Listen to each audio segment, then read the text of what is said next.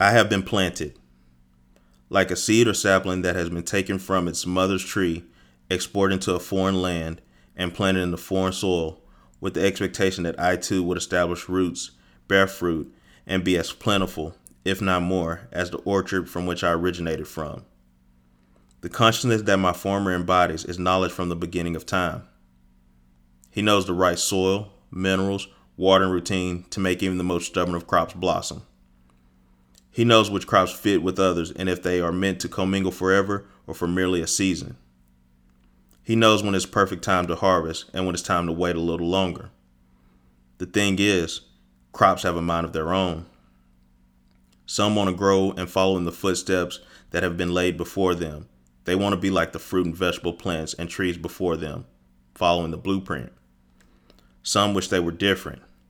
All apple seeds don't want to grow up to become apple trees but alas, they have no choice.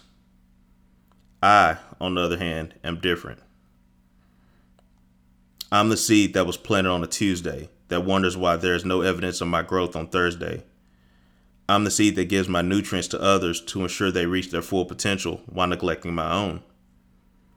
I'm the seed that lets you steal its sunlight and justifies your actions saying that you needed it more than I did at the moment.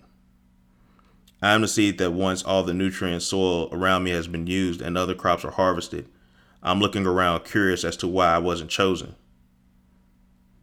In society, you can't help but compare your process progress to the paths of peers while fully understanding the difference between apples and pears.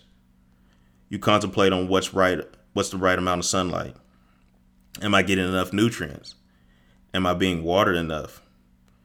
What am I doing personally to ensure I'm fully developing as I should? You look to your left and your right, and at times you're looking upwards to other former saplings who have become full grown and bared fruit, while you, on the other hand, have yet to find your own roots. Let's not forget you have the best farmer ever, who constantly reminds you that Tuesday to Thursday is enough for some, but others it takes a little more time. For some, it's a lesson in accepting water when you think you've had enough. Spend a little more time deeply planting the soil because you need more nutrients before you're ready for the sun to shine your way. Even though your farmer is telling you this, you still believe that you have all the answers, that you have it all figured out, that you know better than the farmer that's planted all things around you. So you sit there, buried, deep in the soil. While your peer plant's pathways point to prosperity and the farmer lets you know that you're just not ready, you start to think, what if I never will be? The majority of people have passed that one tree that just didn't thrive while the others around them did. That one tree that just didn't bear fruit like the others. That one that received equal amounts of sunshine and rain, but was still weighed down by the weight of the leaves it chose to hold on to. To reference back to crops commingling, forever or for a season. The same could be true for the leaves that you take onto your branches. Some of these trees were evergreens, and seasoned in and seasoned out, those leaves were always there, strong, healthy, and standing tall on the branches. Other trees must shed their leaves for self preservation, to conserve water and energy. When unfavorable weather approaches, those trees' hormones are triggered and actively cut off the leaves to take a step back and not be such a botanist.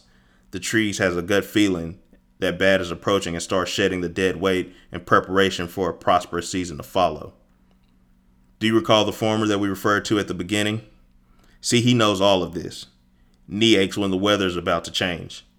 So while the tree is freaking out and not fully understanding what's going on, the farmer already knows because it is written. Back to me. The seed planted on Tuesday, confused on Thursday. The one that noticed all the trees around him growing, prospering, and developing, and asking the farmer, why not me?